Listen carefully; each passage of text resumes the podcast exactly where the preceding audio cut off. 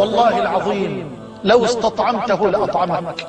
والله العظيم لو استكسوته لكساك. والله العظيم لو توكلت عليه لكفاك.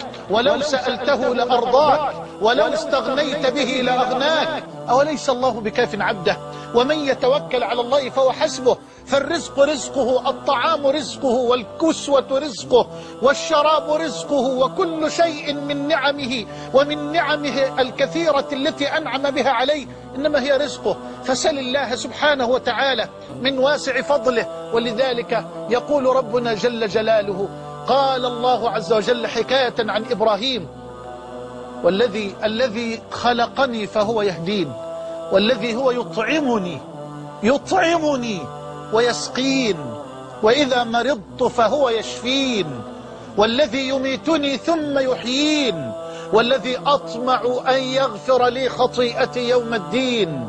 إلى آخر الآيات فهو الذي يطعمنا وهو الذي يسقينا وهو الذي يتفضل علينا بالنعم التي لا تعد ولا تحصى. قد يظن بعض أحبابنا أن هذا الكلام ربما كان للصالحين من قبلنا ولا ورب الكعبة للصالحين ولأمة سيد النبيين إلى أن يرث الله الأرض من عليها.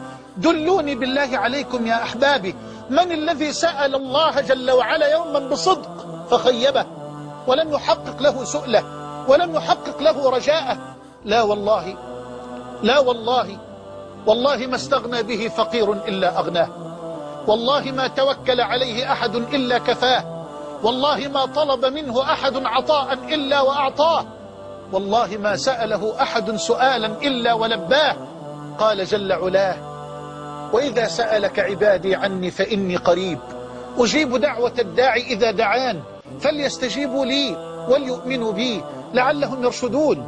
وقال جل وعلا وقال ربكم ادعوني أستجب لكم. وقال صلى الله عليه وسلم إن الله تعالى حيي كريم يستحيي جل جلاله يستحيي إذا رفع الرجل إليه يديه أن يردهما صفرا خائبتين